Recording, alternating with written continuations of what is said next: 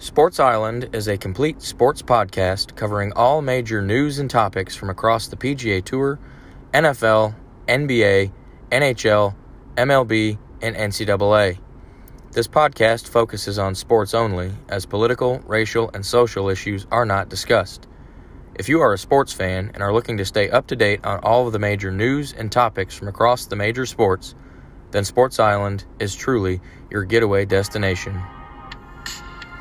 You're listening to the Sports Island podcast with your host, Rick Mitchell.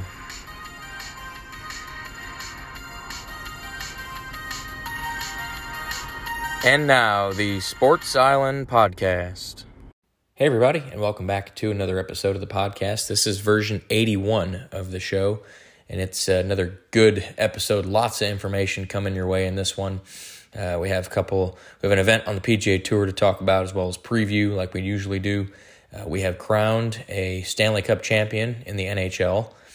Um, MLB season is continuing to roll along, quickly approaching the halfway point and uh, lots of NBA news to get into as free agency has began, and uh, we're starting to see a lot of movement here. So we'll get into all that. We're going to start off like we usually do in the PGA Tour. Uh, last weekend's tournament was the Travelers Championship. That was at TPC River Highlands, which was in Cromwell, Connecticut. It was a par 70 uh, distance was 6,852 yards. It's one of the shortest courses on tour, but we still see some very low scores considering the par 70. Um, it did have the, the last few holes, um, 15 through 17, that built around a four acre lake. All right, so we had a little bit of water to deal with. Uh, this was the 39th year in a row that this tournament has been held at TPC River Highlands, and this course is also home to the lowest round ever recorded on the PGA Tour, uh, which was a 58, and that was shot by Jim Furyk back in the 2016 final round. All right, so uh, pretty good field. We were set to have six of the top 10 golfers out there, uh, including the top four in the FedEx Cup standings, but that turned out to be five out of the top 10, top three in the FedEx Cup because Justin Thomas, he was supposed to be out there, but he actually withdrew from the tournament on Wednesday last week due to a back injury. So uh, we had some big names out there. Uh, last year's version of this tournament, we had an eight hole playoff, a marathon event. It was the second longest playoff in PGA Tour history. And um, every champion that we've seen here at the Travelers since 2016 had played in the U.S. Open the week prior. Well, you can make that uh, seven. All right, we'll get into that in a second. So the last seven, uh, or last, uh, what is that? yeah, seven champions now of this tournament have played in the U.S. Open the week before. And we also had full fan attendance there at TPC River Highlands for the first time since before COVID started. All right, so the tournament itself, round one, we had a, a couple guys shoot really low. Rory McIlroy opened with a spectacular bogey-free round of eight under 62. This was that was his third round of 62 or better uh, on tour this season, which is the most uh, by any player this season. Uh, Xander Schauffele ended up seven under 63, bogey free as well in the first round. Uh, we also, in the first round, had a runaway golf cart. All right, there was an unmanned golf cart that uh, took off and went rogue, started driving around in circles, finally made its way down an embankment and into a pond. All right, so that was pretty entertaining stuff there. Um, Xander Schauffele in round two, he came out with another strong round uh, of seven under 63, back to back seven under 63s for Schauffele. Uh, was the lowest opening 36 holes score of his career. Was 126. And uh, he continued that momentum. He was actually your winner, Xander Schauffele was, with a score of 19 under par. Um, told you he opened up with a pair of 63s. Uh, third round was a 3 under 67 and closed with a 2 under 68, uh, which was good enough for a two shot victory. Uh, it was his sixth career PGA Tour victory. All right, and he had a two-shot victory over JT Poston and Sahith Theegala. They both tied for second at 17 under par. Uh, JT Poston came out with an 8 under 62 in the opening round as well to tie Rory for the 18 hole lead. Followed that up with an even par round of 70. Then he went 3 under 67 and closed with a 6 under 64 for a very, very solid weekend for JT Poston. Now, Sahith Theegala, he's a rookie on tour this year, been very impressive, certainly in the running for Rookie of the Year. He opened up with a 3 under 67, followed by a 5 under 65. He then went 6 under 64, and he closed with a 3 under 67. Now, that round on Sunday, uh, Sahith Theegala actually uh, was I believe he, he was in the lead or tied for the lead as he came up to the 18th hole. All right, he hit his tee shot into a bunker, a fairway bunker, and it was kind of right near the lip. Um, he didn't get it out on his first try. He did get it out on his second try. Was a layup. So he ended up uh, taking two shots to get out of the bunker. That basically, um, you know, kind of ruined his chance at winning. Uh, he ended up double bogeying the hole and uh, Xander Schauffele uh, took advantage of that on 18. Schauffele birdied 18, all right, and Theegala double bogeyed. So it was a three shot difference there that sent Theegala two shots back at Schauffele and uh, gave Schauffele the win. Uh, fourth place was uh, amateur golfer Michael Thorbjornsen. All right, he was uh, at 15 under par, very impressive for an amateur. And then Chesson Hadley was t- uh, solo fifth at 14 under par. Now, uh, you'll notice I did not mention uh, Rory McIlroy.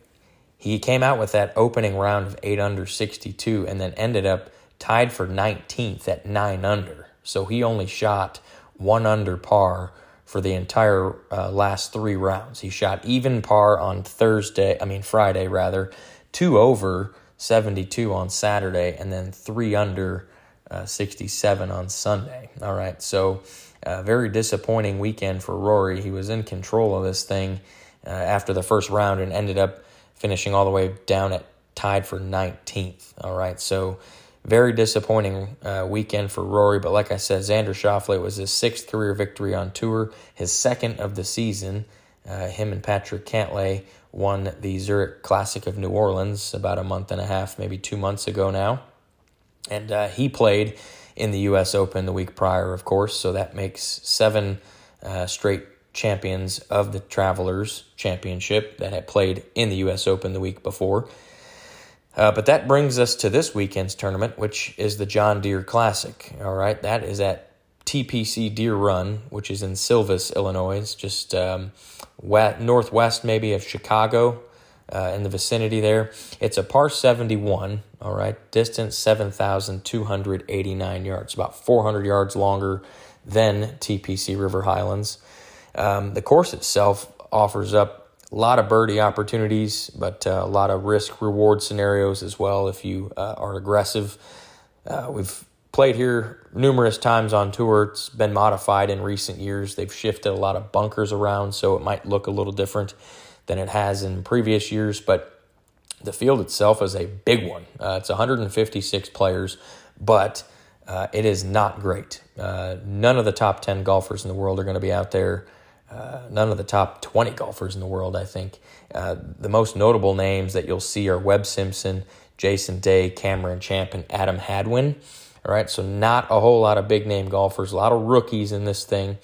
Uh, there are nine former John Deere Classic champions in the field. All right, for this, so nine former champions. Um, storylines for this thing. Uh, this tournament is actually part of the uh, the Open Championship qualifying series. All right, there's three spots still up for grabs at St Andrews. Uh, the Open Championship coming up in a couple of weeks and five of the last 10 winners of the John Deere Classic were first time winners on tour. So that bodes well for a lot of these rookies, a lot of the first time guys. Uh, that half of the last 10 winners here at the John Deere Classic uh, were the first uh, victories on tour for those players. So, not an exciting tournament. I'll probably tune in just due to the lack of hockey, the lack of basketball. Those playoffs are over. Uh, there's a solid chance that I'll be tuned into at least some of this, but Again, like I said, not a very impressive field. I know my job's to kind of sell you on this stuff, but uh, I also need to be truthful in the fact that uh, we do not have a lot of big name guys. Now, that doesn't mean the golf will not be competitive. I still think it'll be a good competitive tournament. We'll probably see some pretty low scores in this one as well with the par 71, uh, but we'll just have to uh, stay tuned and we'll get you caught up on how all that went down next week. But we'll move on to the National Hockey League and uh, do a Stanley Cup final recap of the last couple games. Uh, last week's episode, we recapped game four. All right, uh, we knew that Colorado had won game four in overtime to go up three to one in the series, but what we did not talk about was all the drama surrounding Nazem Kadri's overtime game winning goal. Now, first of all, Colorado, when Kadri scored, uh, very clearly had six men on the ice. So that's a penalty. Should not have counted as a goal. Um, should have been awarded a too many men bench minor.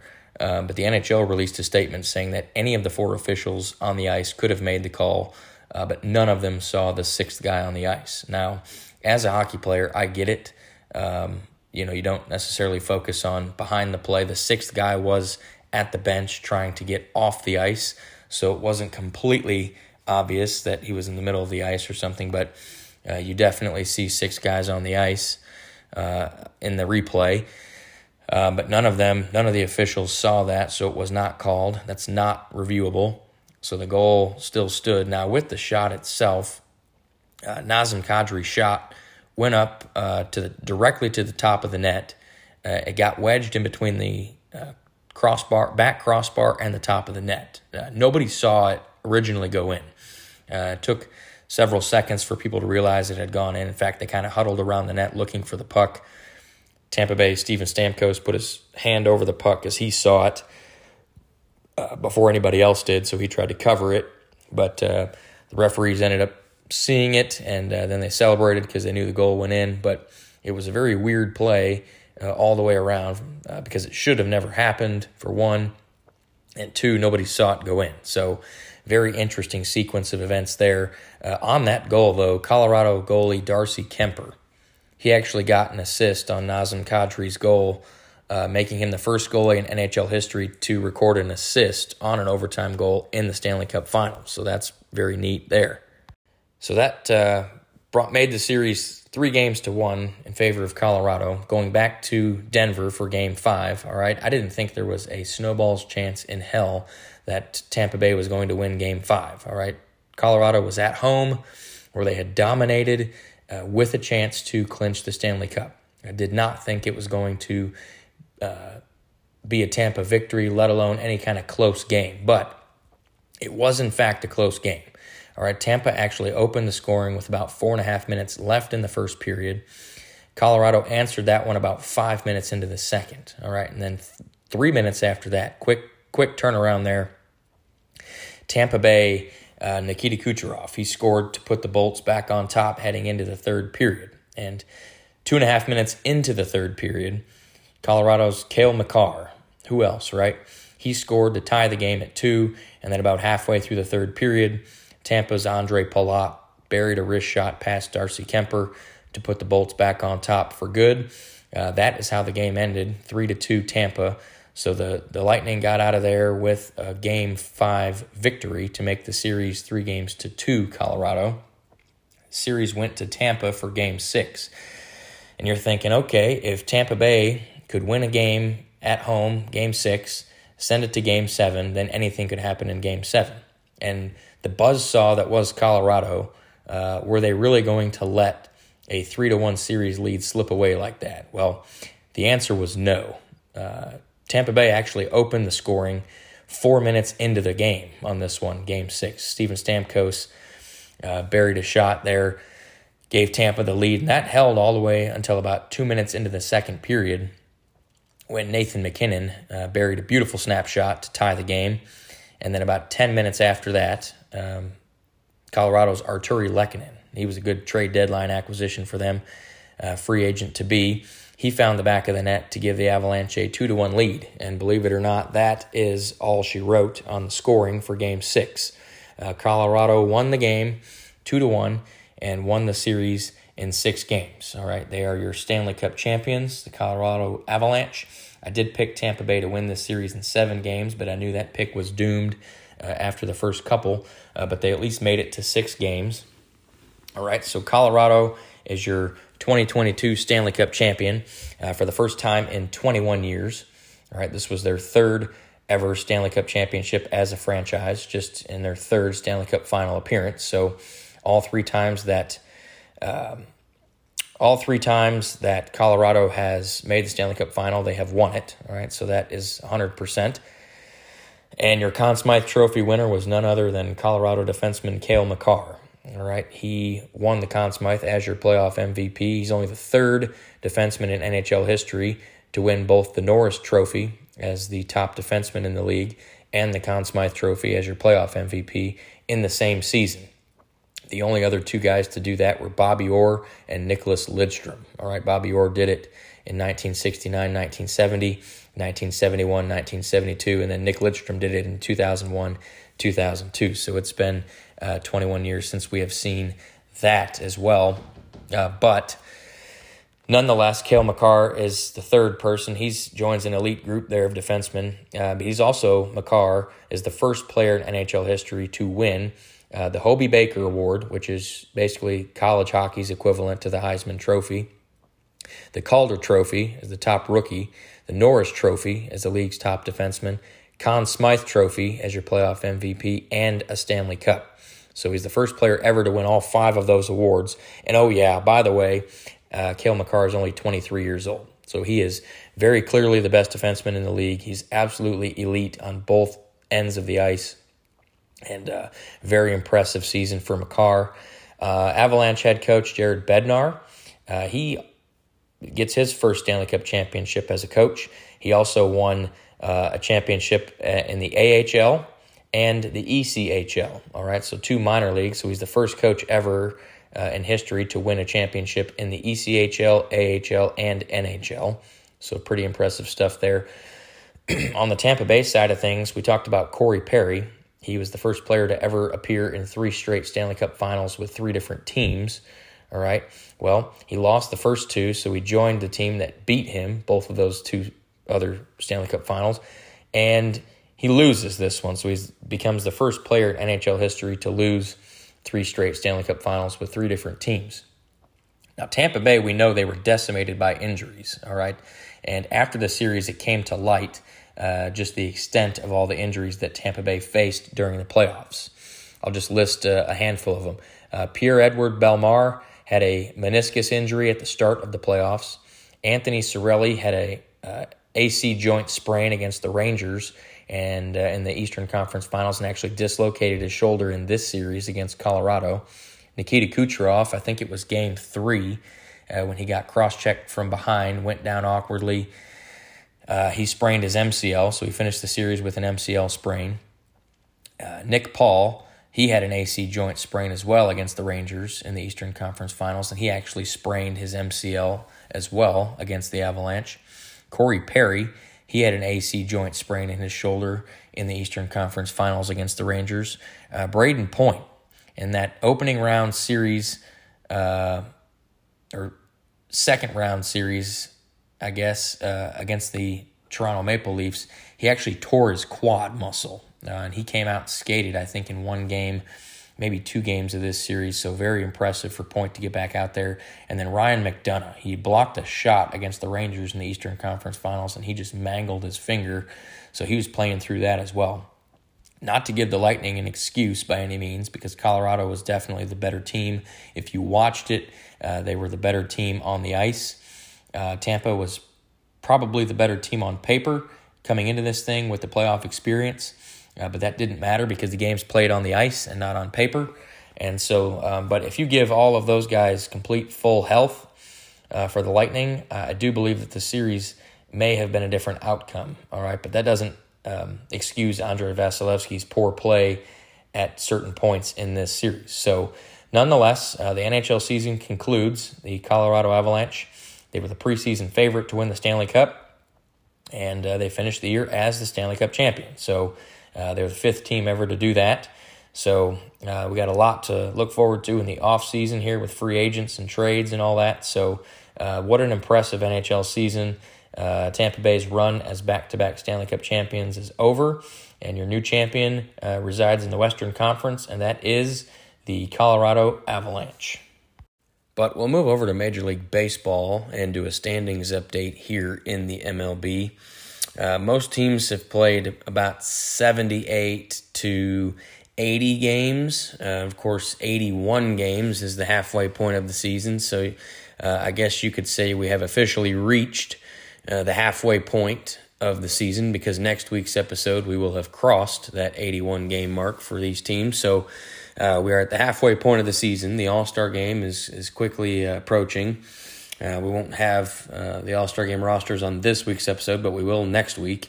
Um, but with Major League Baseball, okay, of course, the NHL Stanley Cup final just uh, concluded this past week, and the week before that, the NBA finals concluded. So, uh, Major League Baseball is the only of the four major pro sports leagues in season uh, for the next two months. All right, so the MLB, with the exception of uh, the PGA Tour, uh, which is not considered one of the four major pro sports leagues, uh, the MLB has the show to themselves uh, for the next two months. So they are flying solo. Uh, we'll just do a standings update real quick. Don't want to get too de- too deep with it, but in the National League, the National League East, the New York Mets are up top. They're at forty seven and twenty nine. They have a three and a half game lead on the Atlanta Braves, who are forty four and thirty three.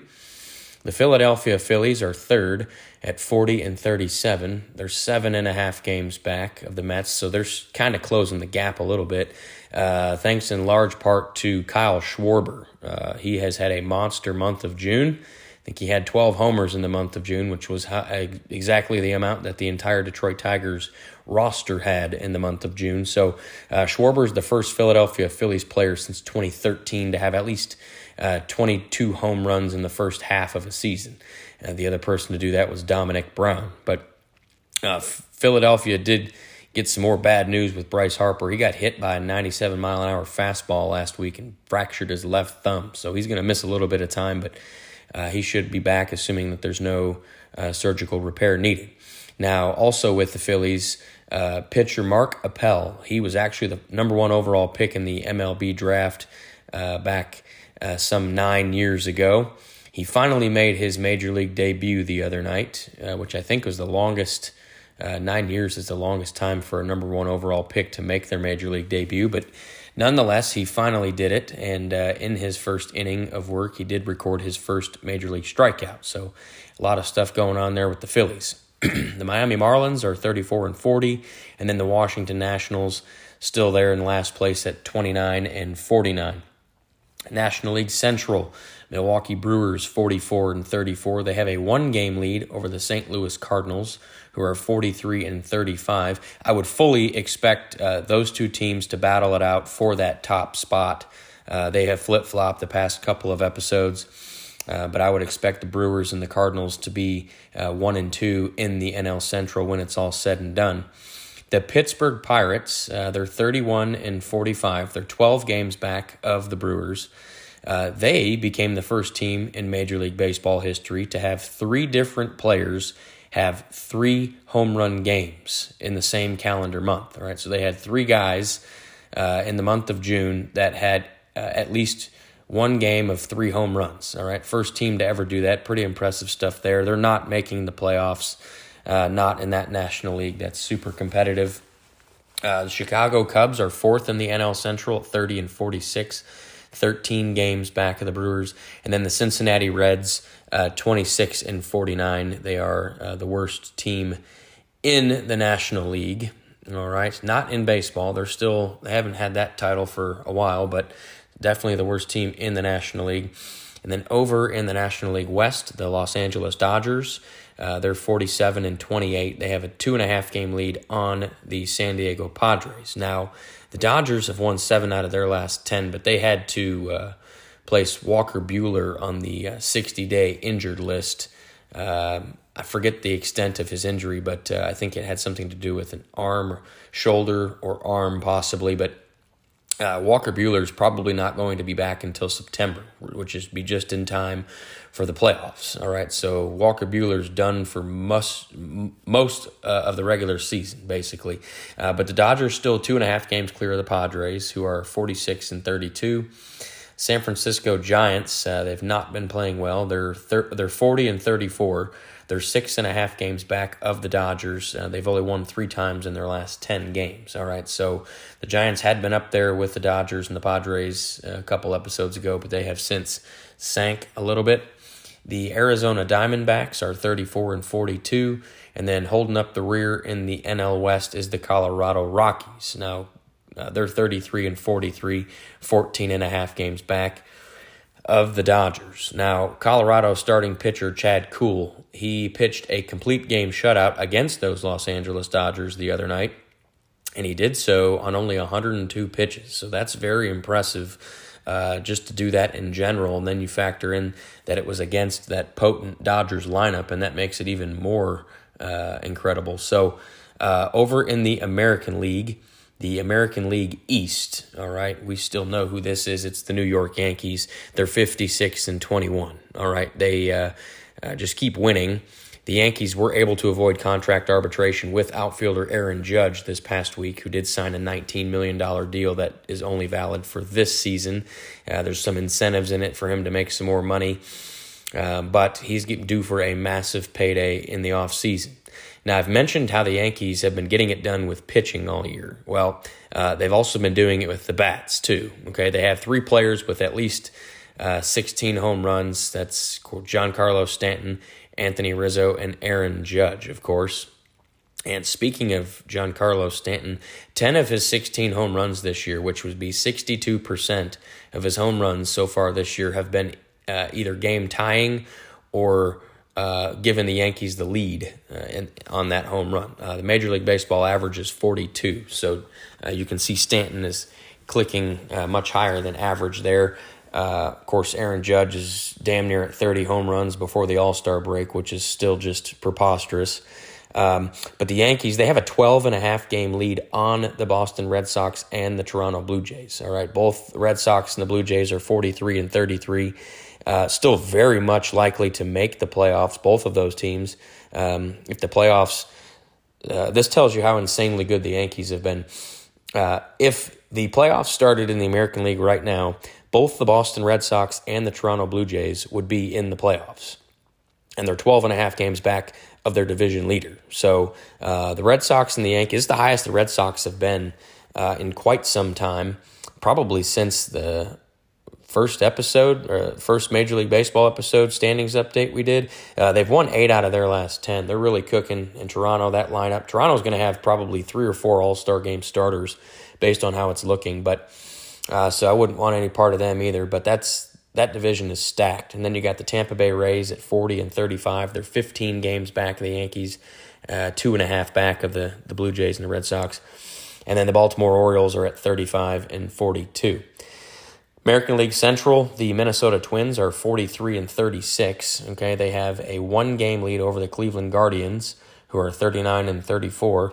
Uh, Guardians won 16 games in the month of June. Very impressive. They were able to climb up. Uh, they did get all the way up to first place at one point. I think they were on last week's standings update, but uh, they did get up to first. Um, so they're hanging around. They're playing some good baseball. Uh, Chicago White Sox been a little bit of a disappointment this year. They're 35 and 39, five and a half games back of the Twins, uh, but they are uh, their their playoff chances are quickly fading if they can't put something together. Uh, the Detroit Tigers 29 and 45, and Kansas City Royals 27 and 47. All right, um, just not going well. Over in the American League West, the Houston Astros are 48 and 27. All right, they um, they have a massive division lead, uh, but the Astros they threw a combined no hitter against the Yankees uh, last weekend, and it was only the second time in the last 64 years that the Yankees have been no hit, and both of those have come against the Houston Astros. Right, the other time was 2003. Okay, so in fact, uh, in that series, uh, fresh off of that game the Astros actually held the Yankees hitless in 16 consecutive innings uh, over that weekend series last weekend, which tied the longest consecutive hitless streak since 1961. All right. Uh, the other two teams to do that uh, reached 16 innings of hitless baseball were the 81 Dodgers and the 73 A's. Uh, Justin Verlander, Astros pitcher, he's the first starting pitcher, uh, well, first pitcher in baseball this year to reach 10 wins. Uh, so he's still doing his thing. All right, but the Astros have an 11 and a half game lead on my Texas Rangers, who are still in second place. Uh, have no idea how that's this is happening. Um, now, the Rangers are 36 and 38. All right, so they're two games under 500, but uh, and they're 11 and a half games out of the division lead. But if you'd have told me that we the Rangers would be in second place in the AL West halfway through the season, uh, I would have certainly lost money on that bet. But such is the case. Um, they're probably only going to have the, the minimum of one All Star, you know, to represent the Rangers, but uh, they've had some guys that have certainly been playing at an All Star level this year that probably nobody's even heard of. So uh, Rangers keep keep moving along there. The Los Angeles Angels are in third at 37 and 41. They're actually tied with the Mariners with that record. Both teams are 37 and 41. They're both 12 and a half games back of the Astros. Uh, now, those two teams played each other uh, over the last uh, weekend, and there was uh, a bench clearing brawl. Okay, outfielder Jesse Winker for the Mariners took exception to uh, getting hit by a pitch or close to getting hit. Had some words with the Angels dugout, and they came out started duking it out. All right, MLB reviewed the brawl footage and came up with suspensions for 12 people, and some notable ones were uh, Angels manager Phil Nevin. He got 10 games. Angels closer Raisel Iglesias, important part to their team. He got two games. And then on the Mariners side of things, uh, Jesse Winker got seven games, even though he's the one that initiated this whole thing. Uh, J.P. Crawford, their shortstop, got three games. And then rookie sensation outfielder Julio Rodriguez having a terrific season. Uh, he got two game suspension. They all appealed. So they've been playing intermittently while that appeal has been going on. But uh, on the Angels side of things, Shohei Ohtani became the first player in Major League Baseball history to have at least 105 home runs and at least 60 stolen bases in his first 405 games. All right, so uh, we know what he can do. He's the AL MVP last year. Um, just very impressive all the way around.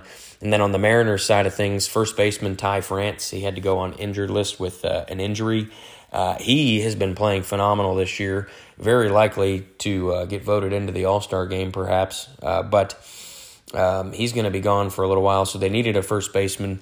Mariners actually went out and acquired uh, Carlos Santana from the Kansas City Royals in exchange for a couple of pitchers um, prospects. So uh, Santana has played a few games with the Mariners as of this podcast, hasn't done great, but uh, he's still, I guess, um, an above above a replacement level option.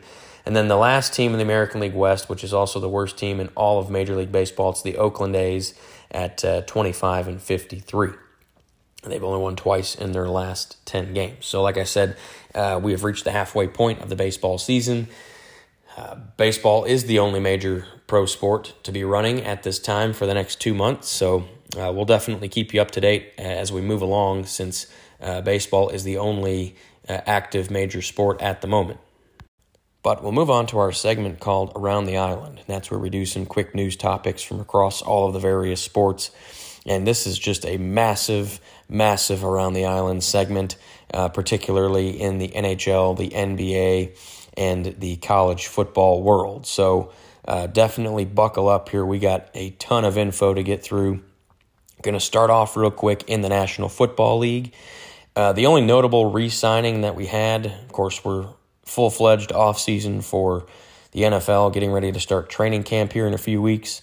Uh, but the Washington Commanders, they have re signed wide receiver Terry McLaurin to a three year contract with worth $71 million. Uh, 28 of that is guaranteed. And I thought this was random 76.4% of the total uh, money in that contract is guaranteed. So um, but three years, seventy-one million for McLaurin to stay in Washington, uh, which makes Scary Terry um, now inside the NFL's top five of highest paid wide receivers. Which certainly don't think he is in the top five of wide receivers. Um, maybe top fifteen, certainly not top five. But over in the NHL, uh, a few more head coaches have been hired. Uh, the Detroit Red Wings, they have hired Derek Lalonde as their new head coach. Uh, he's the 28th head coach in Detroit Red Wings franchise history. Uh, Lalonde has never been a head coach in the NHL, but he was a head coach in the AHL for two seasons with a record that was just over 500. So Uh, that's his only head coaching experience, and he has been an assistant coach for the Tampa Bay Lightning since the 2018 season. So he has a couple of Stanley Cups as an assistant coach. He worked for uh, Detroit Red Wings general manager Steve Yzerman there in Tampa when uh, Yzerman was there. So uh, they got a little bit of a relationship. So I think it's a good hire. Uh, Lalonde is taking on a very young team, very talented team. Had the uh, Calder Trophy winning Moritz Seider on the blue line and uh, some good, exciting young talent up front as well. So that's a very interesting hire. I think he will have some pretty good success. The Boston Bruins, they have hired Jim Montgomery as their new head coach. Uh, Montgomery had been the head coach of the Dallas Stars for a couple of seasons before getting fired back in December of 2019 um, for uh, basically showing up to work drunk. He had a bit of an alcohol issue, uh, but uh, he went on to become an assistant coach for the St. Louis Blues the last uh, year and a half, and then now he is the head coach of the Boston Bruins. So, what's interesting about this is uh, there's one more team that's hired a coach. It's the Winnipeg Jets. They just hired Rick Bowness as their head coach. So the, the Boston Bruins and the Winnipeg Jets have hired the last two Dallas Stars head coaches. Now, when Jim Montgomery got fired from Dallas in 2019, that's when Rick Bowness took over. Okay. Uh, Rick Bowness became the head coach of the Stars due to that, and he led the Stars in those three seasons, or two and a half.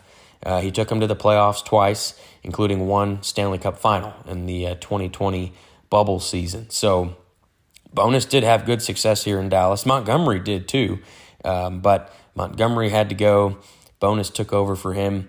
And um, what's funny is both of those guys, the last two Dallas Stars head coaches, are now uh, coaches for two other teams Montgomery and Boston, Bowness and Winnipeg. So the Stars will see Rick Bowness quite a bit, being that the Winnipeg Jets are in the Central Division with them. Um, but we did have one coach get fired. Uh, San Jose Sharks, they fired head coach Bob Boughner along with several other assistant coaches. Okay, the Sharks were absolutely putrid this past year, missed the playoffs by a country mile, and uh, it was time for a change there in San Jose. We did have one notable trade to go down. Uh, it was between the Minnesota Wild and the Los Angeles Kings. All right, the Kings they acquired forward Kevin Fiala from the Wild in exchange for defensive prospect Brock Faber and Minnesota's first round pick in uh, next weekend's or this next month's draft, I should say. Uh, Brock Faber, if you remember, he was the he was the 45th overall pick in the 2020 draft. Still a young kid, played at the University of Minnesota, and he also represented Team USA at the Beijing Olympics uh, this past summer on Team USA hockey team. So uh, he is he's a good young player. Uh, Kevin Fiala, upon getting traded, immediately signed a seven-year, $55 million contract with the Kings. All right, so they're committed to him. He is committed to them. He's there to stay.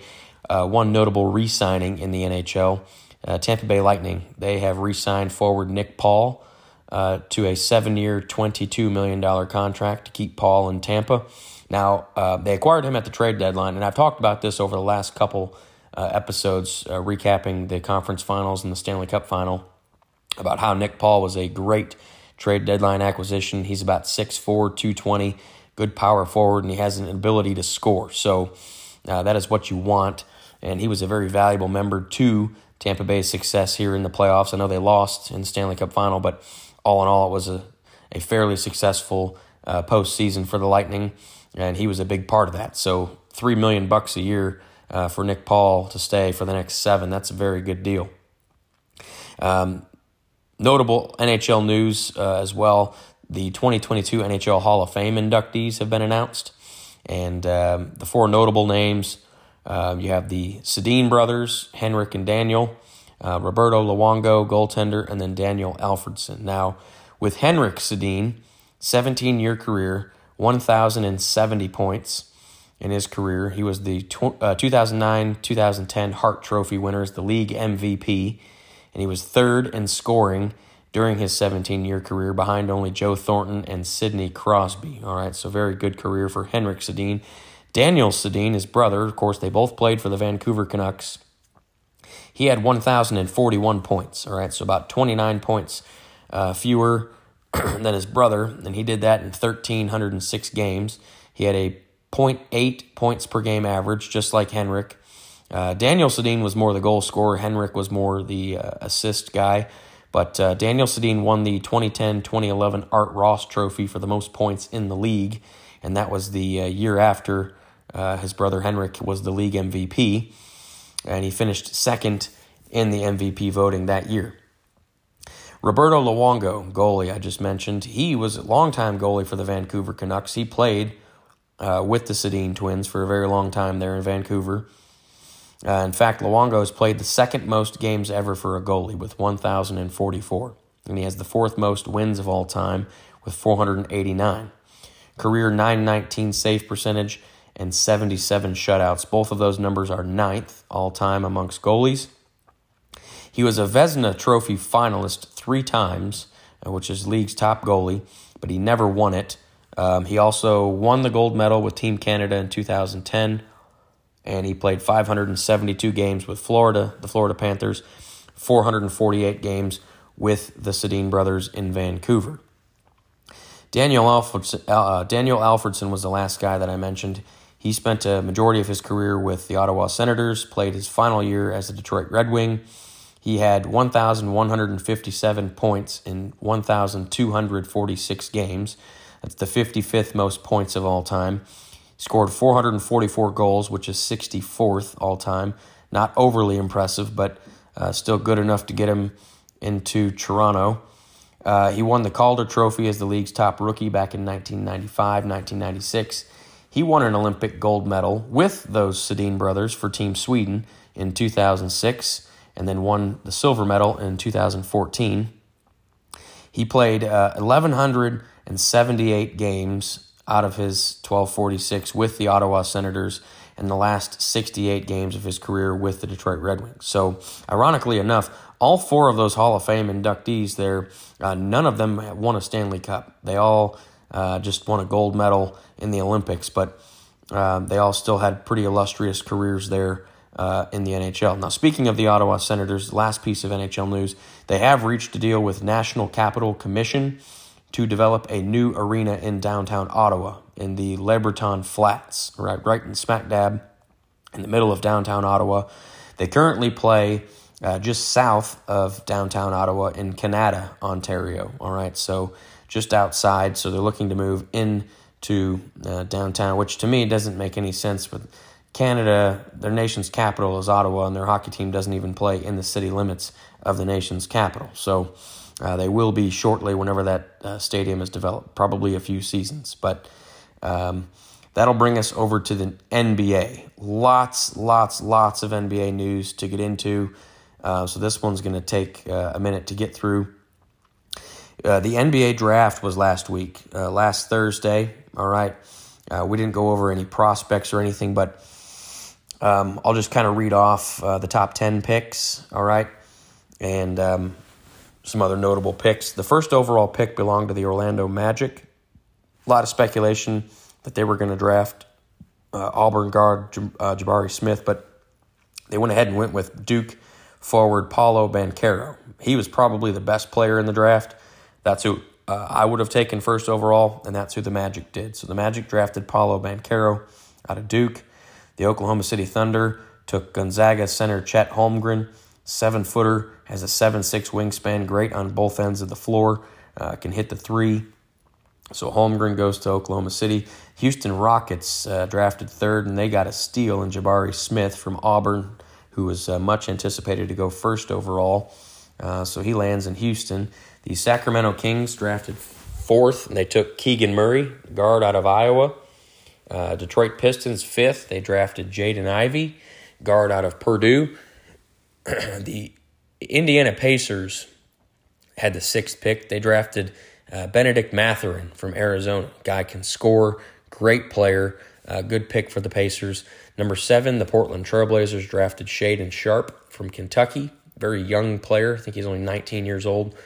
Uh, the New Orleans Pelicans drafted Dyson Daniels from the um, G League, NBA's G League, the Ignite team. San Antonio Spurs drafted Baylor uh, guard Jeremy Sochan.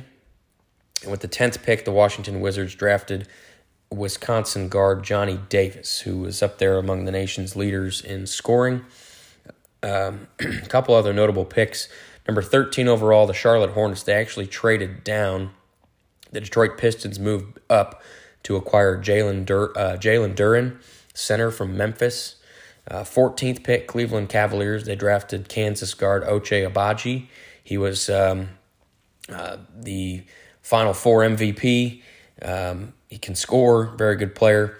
Uh, 15th, Charlotte Hornets. They drafted uh, Duke center Mark Williams. All right, so that was notable picks of the first round. Second round, uh, Indiana, uh, Indiana, Pacers had the first pick in the second round. They took Gonzaga guard Andrew Nembhard. Uh, a couple other notable second rounders. New Orleans Pelicans uh, drafted Ohio State guard E.J. Liddell with the 41st pick.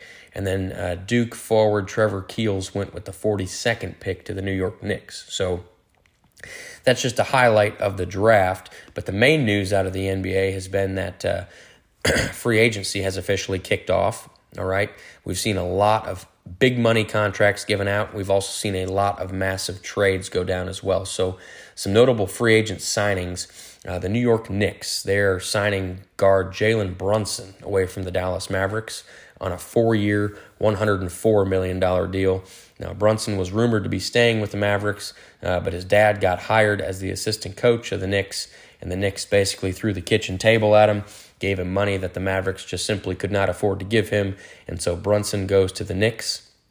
Uh, Dallas did sign center JaVale McGee to a three year, $20 million contract. Good signing for the Mavericks. The guy can score, he can rebound, and he'll go good with uh, Doncic and Christian Wood, who they just recently acquired.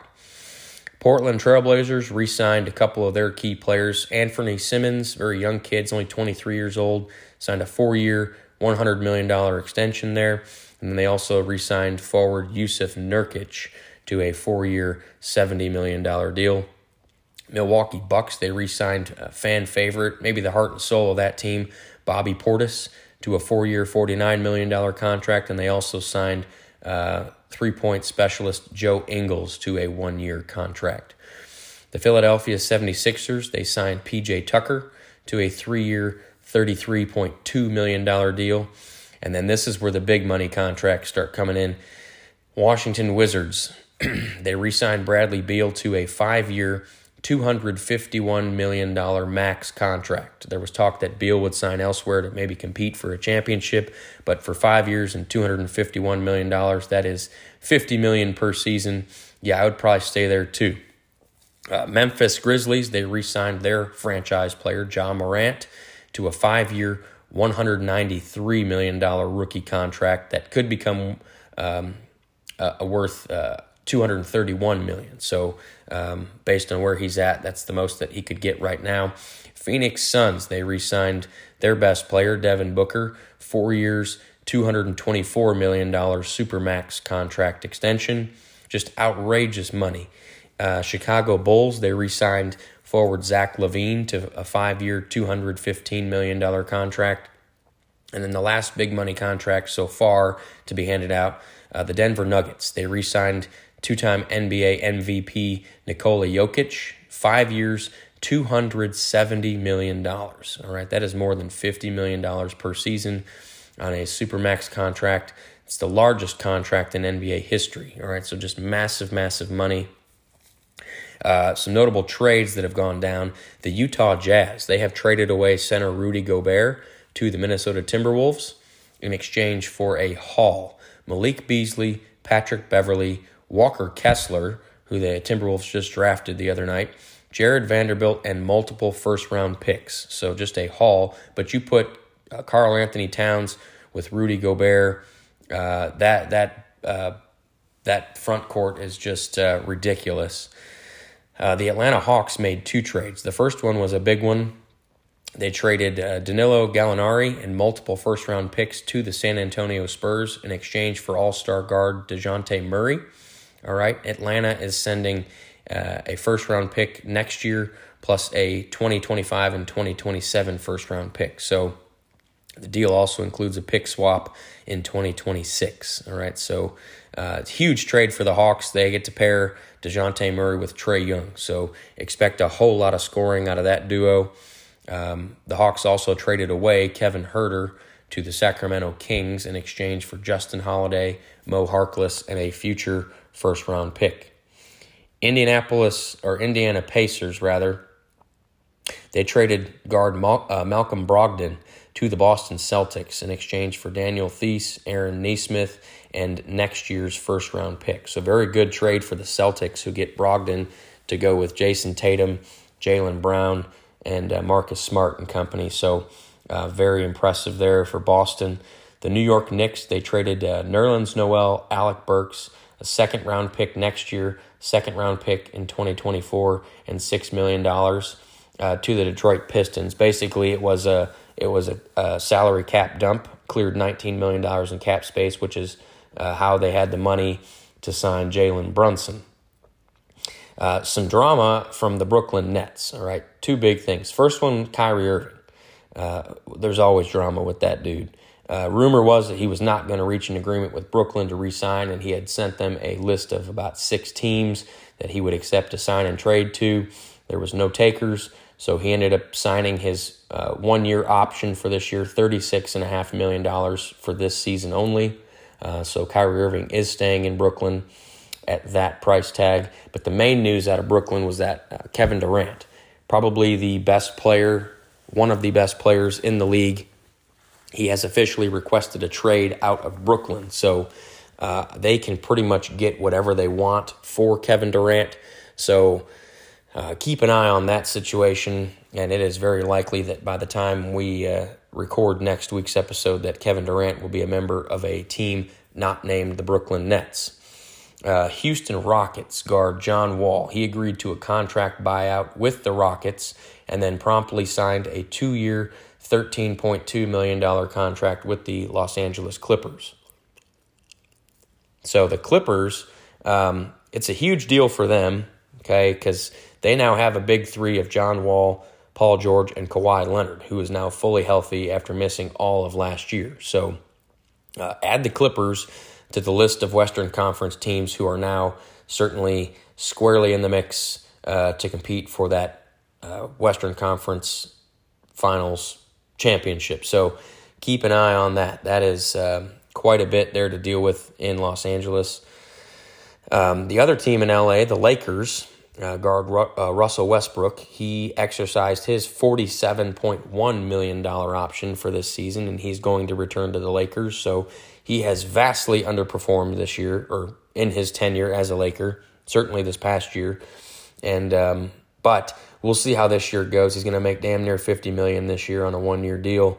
Um, but that keeps the Lakers' big three of LeBron, Anthony Davis, and Russell Westbrook uh, still intact for at least one more year. So, uh, Philadelphia 76ers guard James Harden, he declined his $47.3 million option for this season, but uh, he's still, reports are indicating that he's going to sign maybe a two year deal for less money uh, in hopes that the 76ers would use that extra cap space uh, appropriately, which they already have. They signed PJ Tucker. I just mentioned that. So uh, that gives them good veteran presence, good three point shooter to pair with Harden.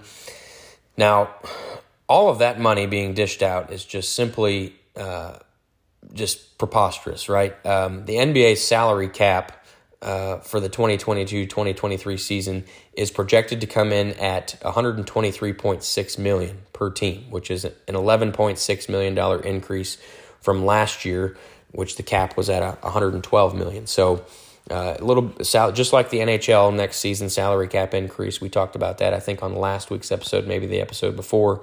NBA is following suit uh, simply due to the revenue that they've uh, been able to generate the last couple years during the COVID pandemic. Finally, um, is enough to where they can increase the salary cap. Uh, the luxury tax line is going to be at 150.2 million. So any team that goes over that has to pay luxury tax. So that is a ton of NBA news that we just rattled off. We'll move, uh, move over to Major League Baseball for a quick second.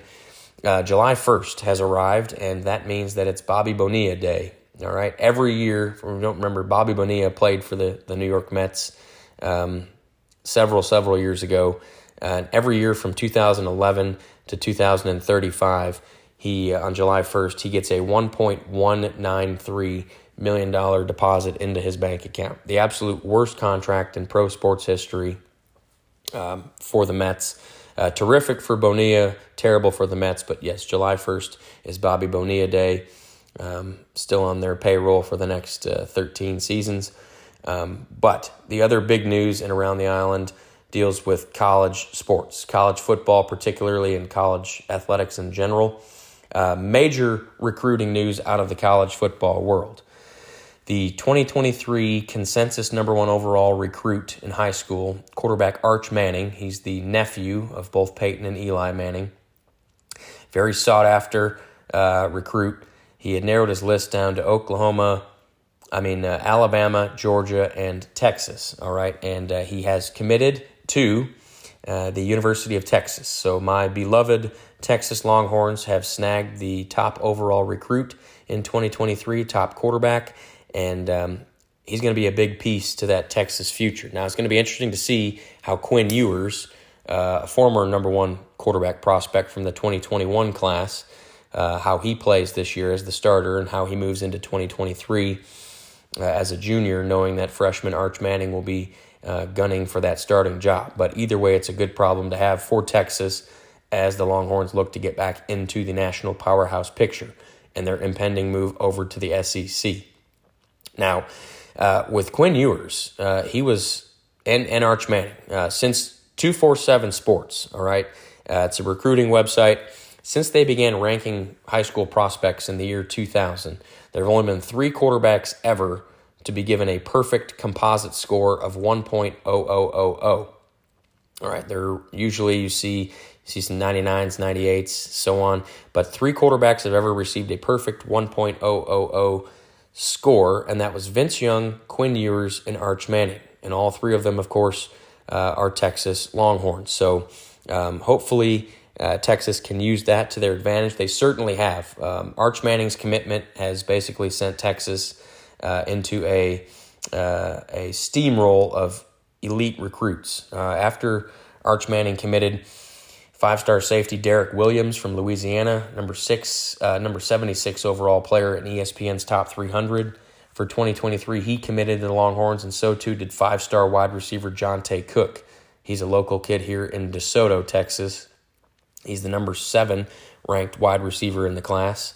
Uh, those two became the seventh and eighth Longhorn additions since Arch Manning's commitment, and all eight of them have been uh, either three, four, or five stars. I think they have two five stars, uh, four four stars, and three three stars since Arch Manning's commitment. So you can see the snowball effect that Arch Manning is having. And there's some good things going on there in Austin. All right, uh, it's brought Texas up to the uh, top recruiting spot in the rankings currently for 2023.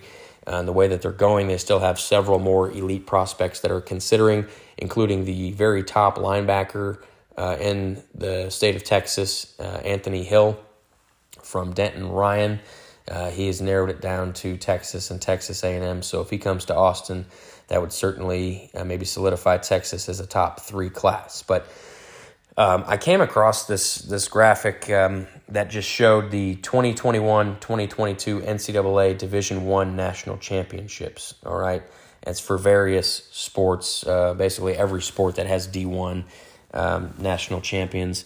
Um, the Texas Longhorns actually had four national championships uh, this school year. It was men's indoor track, women's tennis, rowing, and men's golf. Texas won the national title in all four of those sports. Florida Gators had three national championships. You had women's uh, indoor track, women's outdoor track, and men's outdoor track. All right, three natties for Florida. Stanford also had three natties. They had men's gymnastics, women's water polo, and women's golf. California, Berkeley, uh, they had two national t- championships men's water polo, men's swimming, and diving. All right. Oklahoma, they had two national titles uh, women's gymnastics and softball, women's softball. We talked about that. Uh, the only other team, only other college with two national titles this year were the Virginia Cavaliers. That was in women's swimming and diving and men's tennis. All right. Of course, uh, University of Georgia had uh, FBS football. Uh, Kansas had men's basketball. Um, let's see who else on this list. uh, Ole Miss won men's baseball the national championship. Uh, USC won uh, beach volleyball. University of Utah won skiing, and uh, Maryland University, University of Maryland, they won men's lacrosse, and the University of Wisconsin won women's volleyball. All right, national championship, and Penn State won wrestling. So you see a lot of uh, lot of Big Ten teams, uh, a lot of SEC teams. In fact, the SEC continues to be dominant. They have won the last three college football and college baseball national titles on the men's side, all by different school schools. Of course, football going backwards: Georgia, Alabama, LSU, and then baseball: Ole Miss, Mississippi State last year, and Vanderbilt the year before. So the SEC continues to be a powerhouse, and they're about to add Texas and Oklahoma to that mix uh, very soon. Now, speaking of conference alignment, some massive news out of the NCAA. Uh, it was announced that both USC and UCLA have an agreement in place to formally join the Big Ten Conference. That's right, you heard that right. Two West Coast teams from California, very prolific programs, each in their own right, uh, will be moving over to the Big Ten, and this should take place in the starting in 2024. All right, so the Pac-12 is losing out. It's basically becoming a two conference powerhouse race here in college sports between the Big Ten and the SEC because, uh, like I said, Texas and Oklahoma are slated to move to the SEC in 2025. It would not surprise me if they moved starting in 2023. Um, but Texas and OU will be over there. And then uh, the Big 12 is getting a little boost. They lose Texas and OU, but they're going to be gaining BYU, Cincinnati, Central Florida, and Houston, right? So lots of. Uh, lots of moving around here in the next couple years, college football conferences, but uh, USC and UCLA joining the Big Ten, uh, that is just uh, very big news. And uh, travel purposes, that's going to be a night, just an absolute nightmare. All right, um, some bigger free agent conferences that I would fully expect to jump ship uh, to either the Big Ten or the SEC would be Notre Dame, Clemson, you know, North Carolina, possibly Duke you know those conferences uh, those teams are, are would be good additions to either of those mega conferences that seem to be forming. Now, with regards to the Big 12, uh, remember Bob Bowlesby is stepping down as uh, Big 12 conference commissioner, and they have announced that Brett Yormark will be the new commissioner and replace Bob Bowlesby. Now, Yormark is very interesting. He has zero experience in college sports. He's served as the uh, chief operating officer or COO of Jay Z's Roc Nation uh, sports agents uh, company since January. Uh, he was before being the COO. He was uh, very high up with Roc Nation, but um, it's it's really an out of the box hire for the Big Twelve. Like I said, um, you know, collegiate sports is vastly changing at the moment. The entire landscape with the NILs and stuff like that.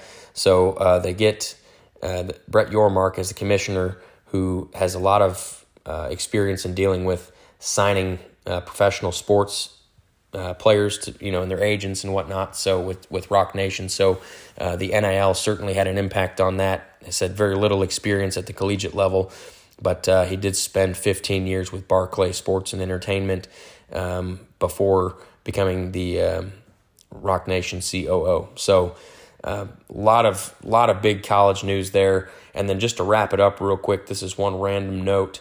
Um, if you watch the ESPYS, right, the uh, the ESPY Awards, uh, every year they announce the new host. Well, this year it's Golden State Warriors guard Steph Curry. All right, fresh off of his NBA championship and NBA Finals MVP. Uh, Steph Curry has been selected to be the host of the annual ESPY Awards, which will take place on July 20th. So that is going to wrap up the 81st episode of Sports Island. Again, information packed, uh, lots of stuff to get into, probably on next week as well. Uh, Major League Baseball is the only sports season that's uh, still going on. Professional, you know, major major pro sport that's still going on. So we'll have another standings update there. Uh, NBA free agency has been madness already in the first two days, so I would fully expect that to continue. We'll have lots to discuss there, and then um, certainly as we move into the NHL's offseason, plenty to discuss there. And then uh, PGA Tour, we're quickly approaching uh, our fourth and final major championship. So uh, lots, lots of good stuff on next week's episode as well. But uh, we will, uh, we will talk again next week. Thanks for listening to the Sports Island podcast. Be sure and find it on Facebook at Sports Island Podcast. I'm Rick Mitchell, and I'll catch you next time right here on the Sports Island podcast, which is available everywhere you listen to podcasts.